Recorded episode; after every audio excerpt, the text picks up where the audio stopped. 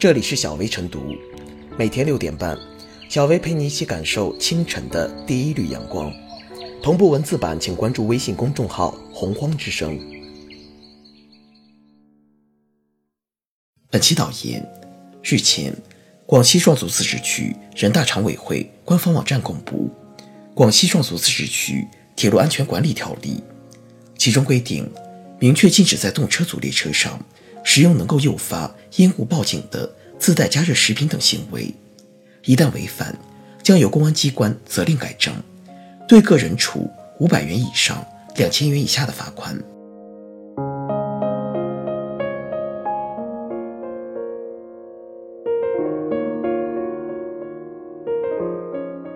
对自热食品需更多理性共识。自热食品最初是针对在受雨雪、低温等不利气候影响而不便使用明火或禁止使用明火的情况下，解决食用热食需求而设计的。所谓自热，其实是通过化学反应释放出大量的热量，将预加工好的食材加热。常见的是氧化钙与水反应生成氢氧化钙，放出热量，进一步由盐酸与氢氧化钙反应放出热量，其过程是持续且比较猛烈的。有实验证实，一些自热食品的加热包遇到水后，在三到五秒钟内迅速升温，温度高达一百二十摄氏度以上，同时释放大量的蒸汽。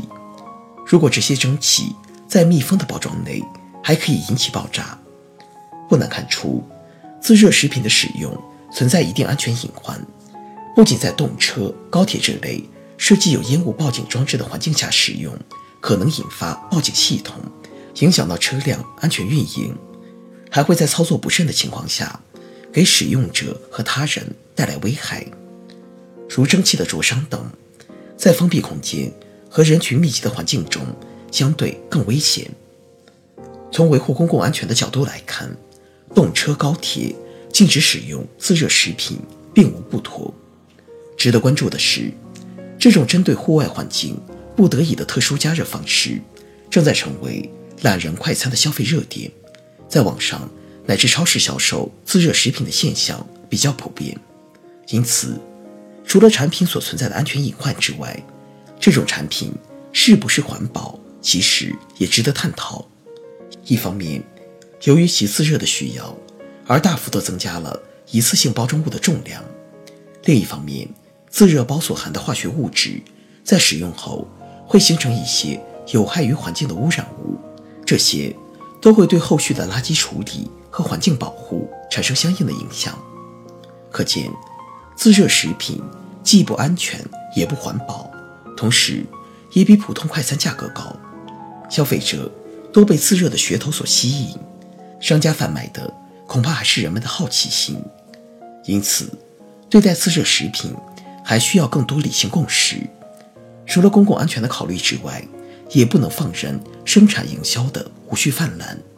应通过有效调节手段防止其变成无视环境危害的懒人快餐。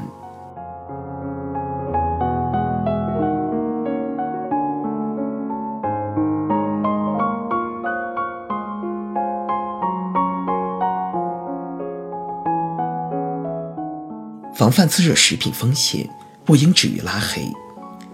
不用火，不用电，只需一瓶水就能享用美食。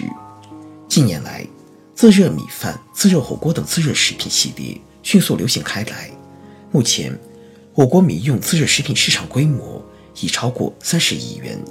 年增速超过百分之二十。不过，自热食品走红的背后却暗藏隐忧。自热食品的发热原理是发热包和水的化学反应。发热包由生石灰、铝粉等组成，遇水后在三到五秒内即可升温，温度高达一百五十摄氏度以上，蒸汽温度达二百摄氏度，很容易导致使用者被烫伤。一旦加热包发生破损或者膨胀，可能会喷出高温液体，这时如果通气孔堵塞，甚至可能造成小型爆炸。这并非耸人听闻，自热食品引发的意外事故实见报端。二零一七年十二月，上海的方先生在加热自热火锅时引发爆炸，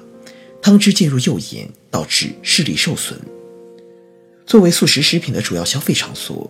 高铁因乘客使用自热食品时误触烟雾报警器，造成减速的事件屡有发生。高铁是一个全封闭环境，人员又比较密集，一旦自热食品引发起火爆炸，后果不堪设想。从铁路运行安全的角度出发，立法禁止动车上使用自热食品是很有必要的。只是这种拉黑做法并不能从根本上消除自热食品的安全隐患。虽然无法带上高铁，自热食品在其他场合仍可能成为定时炸弹。自热食品属于新生事物，在国家食药监局发布的二零一六年现行食品生产许可分类目录中，方便食品只有油炸方便面、方便米饭、方便粥、方便米粉等，自热米饭、自热火锅等并未收录。这意味着自热食品不需要通过食品生产许可，也没有统一的国家标准。标准的缺失导致行业准入门槛较低，加之利润超过 百分之百， 许多民间资本纷至沓来争夺蛋糕。仅自热火锅一项就有数百个品牌涌入，不少品牌采取贴牌代工模式，产品质量缺乏控制，良莠不齐。一些厂家为了赚取更多利润，擅自采用成本低廉但反应过程不稳定的发热机，进一步加剧了安全隐患。此前，中国商业联合会曾发布自热方便菜肴制品团体标准，已于二零一七年十二月十五日实施。作为自热火锅的发源地，成都市食品工业协会组建了方便自热食品专业委员会，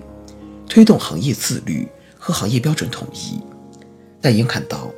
团体标准设定建立在自愿性原则基础上，标准的使用与实施不具有强制力，行业自律也只是对政府监管的有益补充，不可能越俎代庖。自热食品被多地列入动车黑名单，应引起有关部门的重视和思考，尽快制定自热食品国家标准，遏制其野蛮生长，让自热食品行业步入健康发展轨道，使公众消费安全得到有力保障。